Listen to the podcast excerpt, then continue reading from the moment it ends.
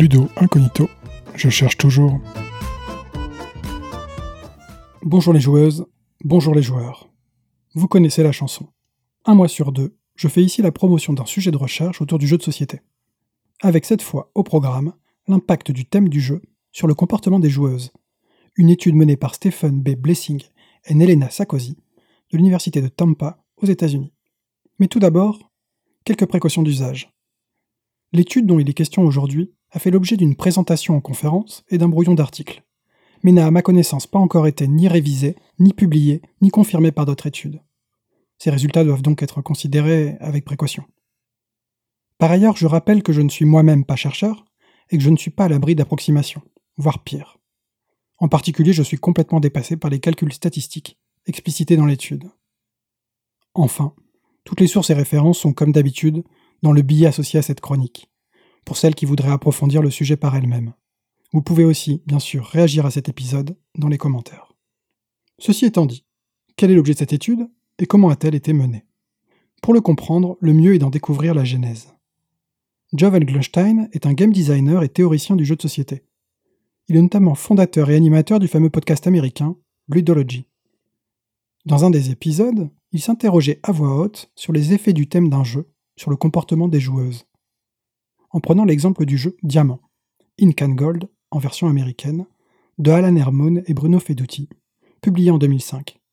Dans ce jeu de stop ou encore, les joueurs incarnent des exploratrices d'un temple, à la recherche de gemmes.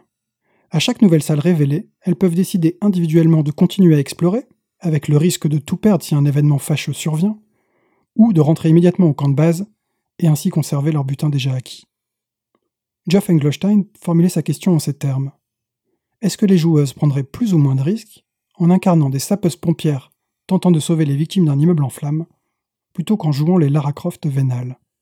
Cette question anodine a été prise très au sérieux par Stephen B. Blessing, docteur en sciences cognitives à l'université de Tampa en Floride et accessoirement passionné de jeux, et fondateur du podcast Cognitive Gamer.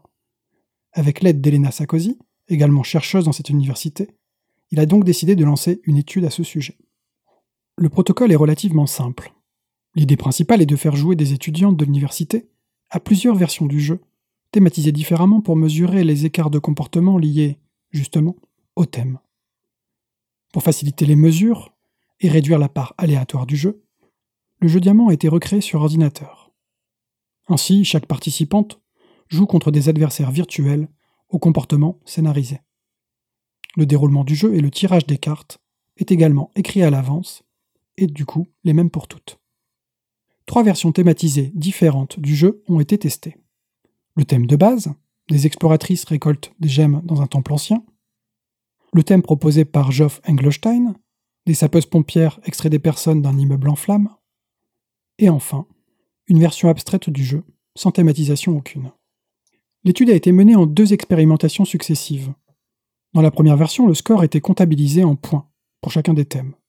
Dans la seconde version du jeu, pour renforcer l'effet du thème, le score était directement traduit à l'écran en nombre de vies sauvées pour l'incendie et en artefacts gagnés pour le temple.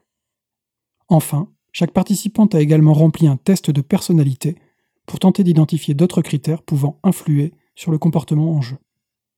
Pour information, la première expérimentation a fait participer 120 étudiantes, 40 par version du jeu, et la seconde 210. Un nombre qui peut paraître faible mais qui donne des résultats statistiques fiables. Chaque participante a joué successivement 4 parties de la même version du jeu. Elena Sarkozy et Steven B. Blessing ont ensuite analysé les comportements des joueuses en mesurant en particulier le nombre de fois où les joueuses ont décidé de continuer la manche plutôt que d'arrêter, et le score obtenu pour chacune d'elles. Voilà pour le protocole, venons-en aux résultats.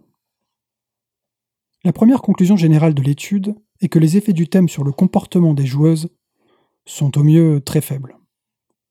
Si on regarde l'ensemble des quatre parties, l'écart de comportement selon le thème n'est même pas significatif.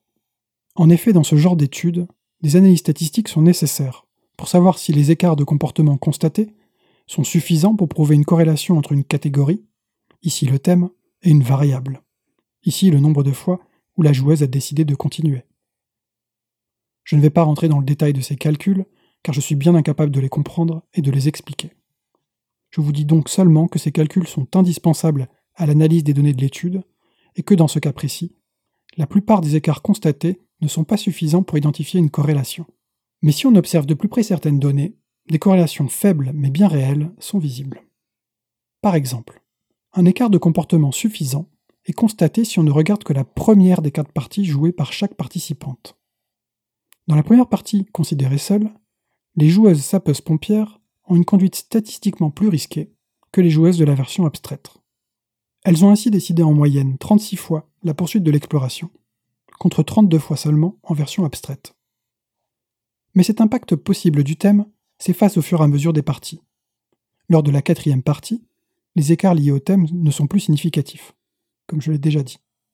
Autrement dit, en première analyse, le thème a un effet léger sur le comportement lors de la première partie, mais quand la joueuse gagne en expérience de jeu, le thème l'influence de moins en moins.